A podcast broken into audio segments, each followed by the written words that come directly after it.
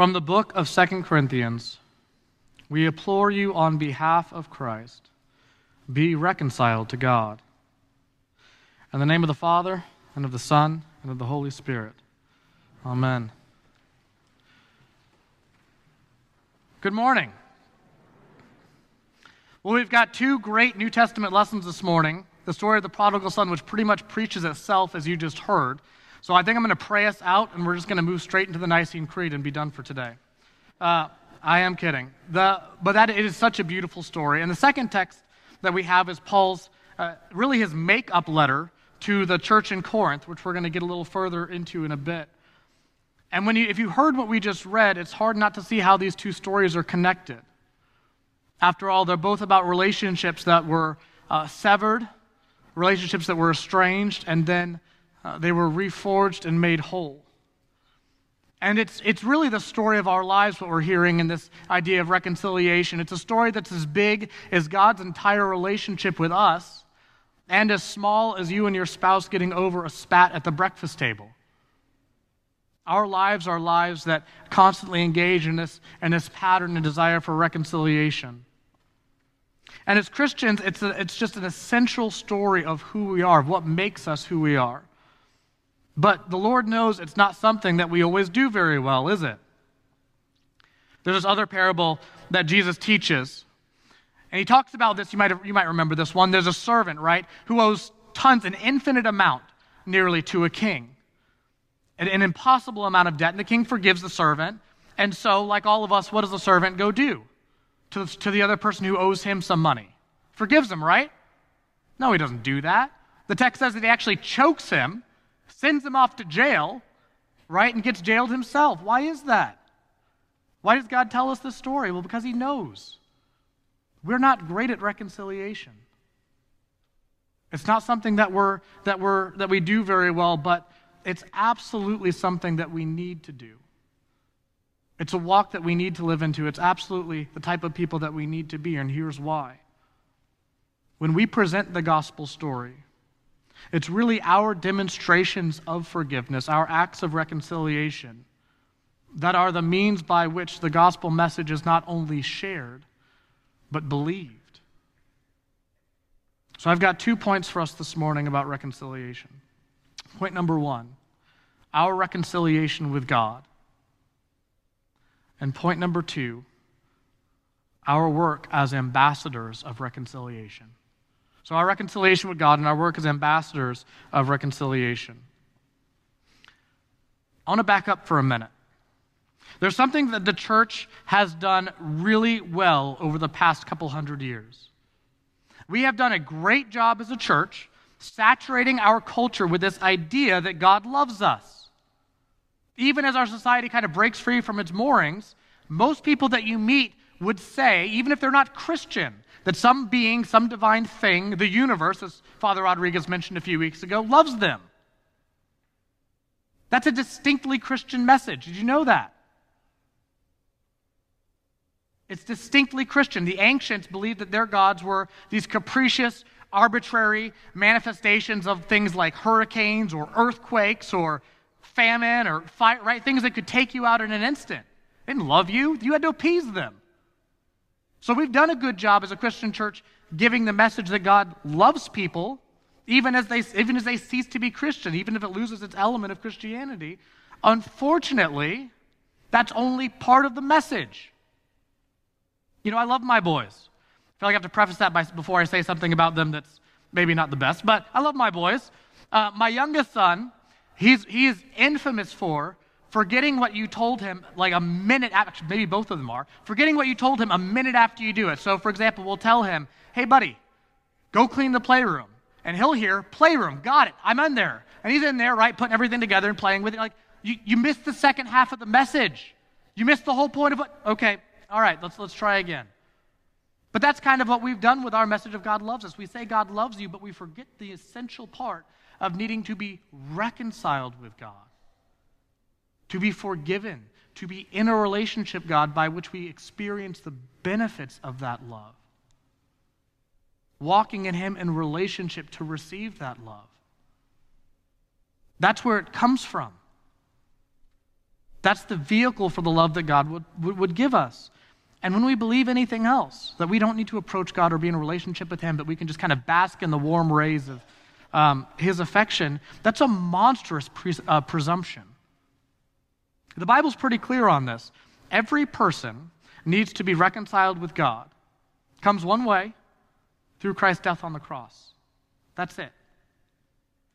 And if you're already a Christian, right, you might hear this message of reconciliation, be like, oh, that's all well and good. I've been forgiven. And it's true. We have been reconciled with God. But I want you to notice something about our text in Corinthians. Who's Paul writing to? Well, he's writing to the church. Presumably to people who are already Christians. So, what could he possibly mean by this message? Be reconciled to God. Some time ago during this very week of Lent, I think it was the third or fourth week of Lent, and I still remember this. Um, I was having a heated discussion, and it took place after church, which is typically where all of your heated discussions place take right, right? Either on the way to church or after church. That's where you like to get your arguments out. And um, and the person that I was having this discussion with, you know, it was, it was a little bit of a back and forth, but I had this moment. I had this moment where the scales fell from my eyes, and all the illusions that I had built up of my personal piety, of my innate goodness, of what a great guy I was were stripped from me. And it rocked me. Have you ever been there? You seen yourself in a mirror and you don't like what you see? I mean, it's funny it happens during Lent because in Lent we're supposed to have the season of introspection, right? Of finding all of those things. And so often in Lent, I'm like, I think I'm doing a pretty good job of trying to root out those parts of me that God needs to work on, right? I'm like picking up stones and looking underneath to see what I need to work on. And this particular year, I wasn't finding anything. Pretty good guy. A okay. Checks out, right? But then I pick up the one rock and everything scurries out and flies all around. And you realize, well, wait a minute. There's still some, there's still some, there's still a mess here. And so as an act of reconciliation, I reconciled with the person that I was in a debate with, but where else do I go with that? Because sometimes we have dug such a hole for ourselves that being forgiven by a person isn't enough, is it? We need to be given, forgiven by somebody else. Sometimes we acknowledge so much of a mess of ourselves that we can only take that before the Lord and offer it unto Him. You know, every, every sin that we have has two dimensions, doesn't it, right? It's got, it's got the horizontal dimension. I got this wrong, by the way, in the 8 o'clock. This is not vertical, this is horizontal. I figured it out. But every sin that we have, every sin that we have, has a horizontal dimension, right? The way that we either hurt someone else or hurt ourselves or both. But it's also got a vertical dimension, doesn't it? Our offense against the Lord, our sins against Him, the person that we need to bring them to. Now, every single one of us as Christians needs to live out this life of reconciliation and going before the Lord. We heard in our prodigal son his response to us, right? I mean, every single one of us has been given gifts by God. And you might think, well, I wasn't born with as much as the person next to me or, you know, with as many, with as much wealth or as much gifts, and I had all of these issues with my life, but you still have breath in your lungs, don't you? You were still formed and created by God. You were still given gifts, no matter what they were. And yet, each one of us in this room also has had the role of the prodigal son. We've taken those gifts and we've squandered them. We've lived only for ourselves. We've decided to take the gifts that God has used us and put, put them into use for us and not for Him. Fled from Him. And God willing, have hit rock bottom and had nowhere else to turn but go back to Him, right? And when you came back to God, and again, many of us have lived through this, many of us have lived through this several times this cycle. When you came back to God, how did He receive you? Did He scold you? Right? Did he, did he bring you on as one of his hired servants? No. He runs out and embraces you and pulls you back to himself. Be reconciled to God. That's the first part of our message. And we have this great benefit here at church, by the way, on Sunday. Every Sunday, and we're going to have that in a few minutes, we're going to have the opportunity to repent. This is the ongoing reconciliation that we have. I mean, our relationship with God is, is just that it's a relationship and we bring that before the Lord, and we have the opportunity for reconciliation with Him. We bring our stuff before the Lord, and we have the opportunity to repent and to receive absolution, to be welcomed back to Him. And what's amazing about this moment is if you actually lean into the reconciliation that you have with God, if you lean into that moment of having all of the grime and dirt and grit that has been accumulated onto you by your daily living, washed off by the blood of Christ, you are, in a very real sense, in a true sense, a new creation. No longer do you look at yourself as that you know, terrible person who has that secret shame that you walk with your shoulders bowed over, your back bent. You get to walk straight up knowing that God can handle what you bring him and that you've been forgiven in him. The old has passed away, behold, the new has come.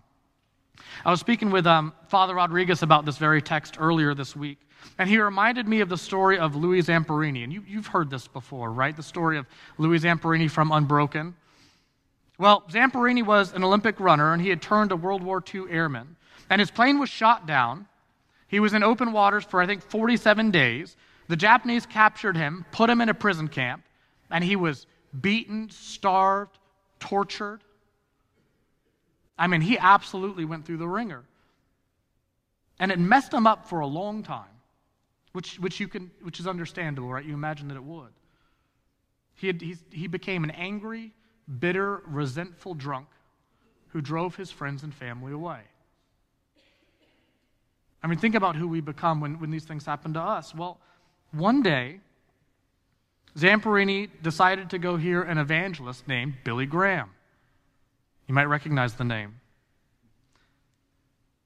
And Zamperini heard the message of the gospel. And what's incredible, after years of torment done to him, after years of him then doing the same to others, his biographer wrote of that moment that he heard the gospel message. His biographer wrote, Zamperini was no longer the worthless, broken, forsaken man that his tormentors had striven to make of him. In a single silent moment, his rage, his fear, his humiliation, and helplessness had fallen away. That morning, he believed he was a new creation. Same words Paul uses new creation, forgiven in God. And then Zamperini did something unbelievable. You see, in an interview he had given before, he had told the interviewer, he said, You know, I will die before I set foot on Japanese soil again. I will die first. But after experiencing the gospel, the grace and love of Christ, he decided to fly over and visit the prisons of the very Japanese criminals that had been his prison guards, and he forgave them. And there was one in particular that they called the bird. That was unbelievably harsh and cruel. And Zamperini even sought to reconcile with him, going so far as to write him a letter of forgiveness. That's unreal. Why would you do that? Why not just cut ties? Why not just bury it? Well,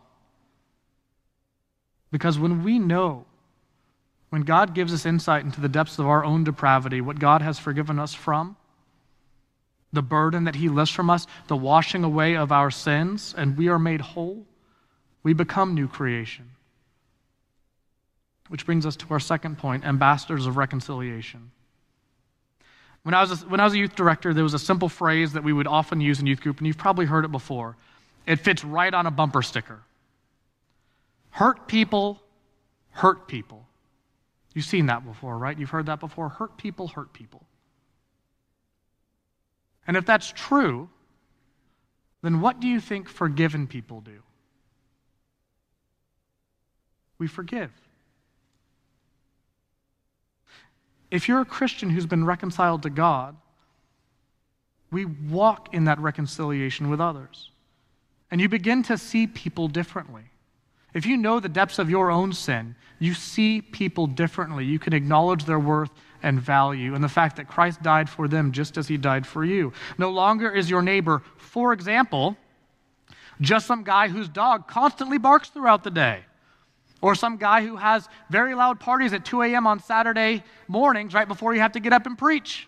Don't know how he knows my schedule. Or, you know, he's not just some guy, right? Etc., etc., etc he becomes a very person that God died for, a very person that God desires for himself, a very person who becomes your brother or sister in Christ. That's what Paul means, by the way, when he writes in our text from this morning From now on, we regard no one according to the flesh. We don't look at them from a worldly point of view. You know, one of our bad habits of people is we, we depersonalize them, right? Or we dehumanize it. We, we tend to look at people around us naturally either as um, obstacles to our goals or objects for our use, not the fullness of the person that God has created them to be. But when Paul writes that from now on, when we're new creations, we don't regard people according to the flesh anymore, what he's saying is we don't look at somebody, we aren't to, as Christians, determine someone's worth based on their status, wealth, likability, competence, affiliations, or a whole host of other standards. Instead, we see them as one for whom Christ died and one that Christ desires to be reconciled with. C.S. Lewis wrote this. He said, It is a serious thing to live in a society of possible gods and goddesses. To remember that the dullest, most uninteresting person you can talk to may one day be a creature which, if you saw it now, you would be strongly tempted to worship, or else a horror and a corruption such as you now meet, if at all, only in a nightmare. All day long, we are, in some degree, helping each other to one or the other of these destinations. There are no ordinary people. You have never talked to a mere mortal. Nations, cultures, arts, civilizations, these are mortal, and their life is to ours as the life of a gnat. But it is immortals whom we joke with, work with, marry, snub, and exploit. Immortal horrors and everla- or everlasting splendors. There is a weight of worth to souls that Paul and Zamperini and C.S. Lewis understood. The worth of the cashier at Publix or the woman behind the counter at the dry cleaner and the person sitting in your chair. And as ambassadors for Christ, we're to bring God's message of reconciliation. And sometimes to do that, we have to strive to be reconciled to others ourselves. Who, after all, are we to withhold forgiveness when we have been forgiven so much? I mean, even Paul, I told you that this was his makeup letter to the church at Corinth, right?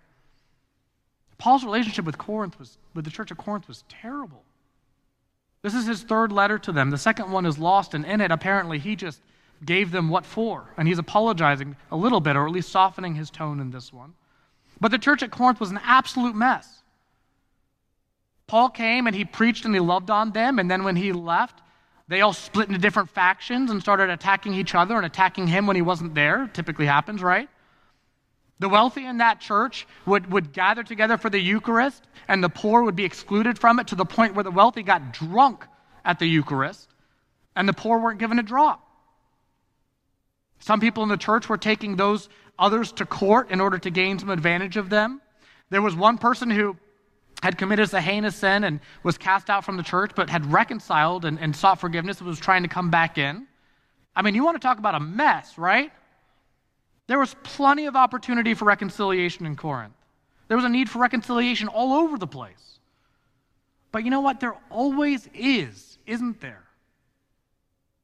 I can't think of a week that goes by that I don't need to live out this message of reconciliation with others. There's not somebody I haven't wronged, somebody I need to apologize to, or somebody that I need to forgive. Am I alone in that? You know, I, I'm going to make up a statistic because I love to do that. I'll throw it out and you just believe me. Don't look it up. But I would bet, I would bet for families, like 70% of the fights that you get into are going to be on your way to church or on your way home from church on a Sunday. It's unreal. Right? I mean, there's always an opportunity for reconciliation. If you haven't had one yet, just get it out of your system on the way home and then reconcile. I'm just kidding, don't do that. But my point is, there's always going to be a need for us to live into this reconciliation, to be ambassadors of reconciliation. it doesn't make it easy, right?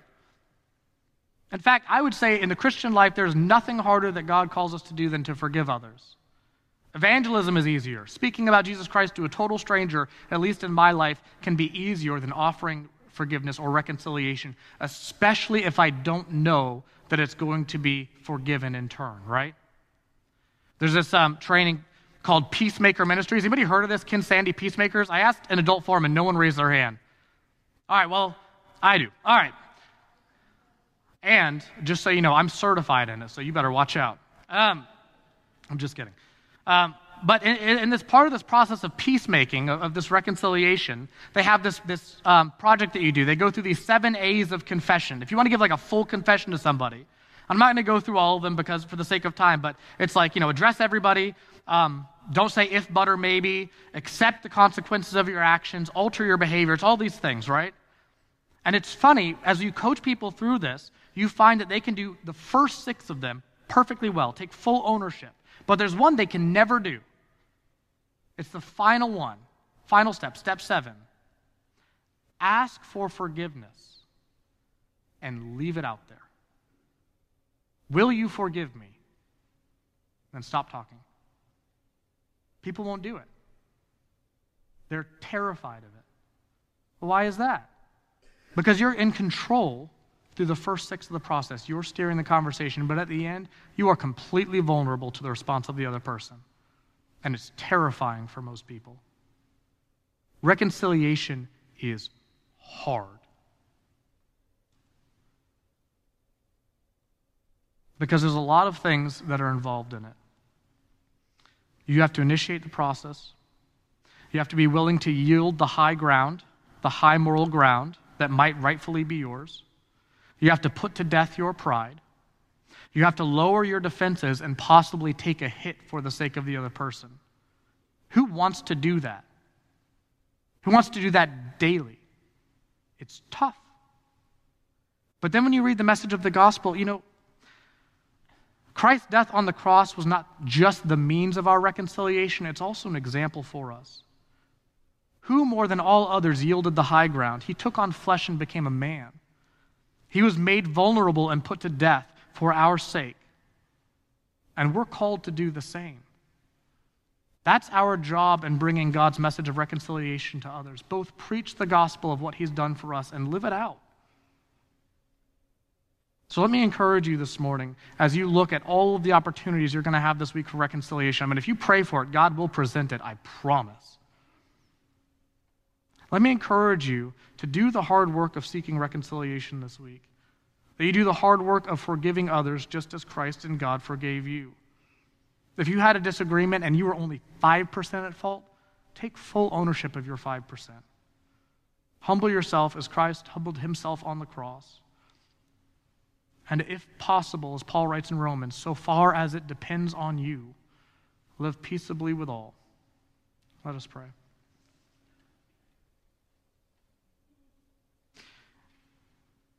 Heavenly Father, even when we were strangers to you, even when we were far off, even when we took the gifts that you have given us and ran, still you died for us while we were yet sinners. Still you call us to yourself. Still you desire us to be in relationship with you. God, I pray that we would be stirred to take advantage of what you have freely offered to us, that we would walk in the grace that you have given us, and that you would give us the courage necessary and the humility necessary to then walk and bring your message of reconciliation to others, both by the gospel that we proclaim and the lives that we live as examples. In your Son, Jesus Christ's name we pray. Amen. Thank you for tuning in to our Trinity Episcopal Church podcast. To find out more about the work God is doing through Trinity, visit us online at trinityvero.org and follow us on Facebook.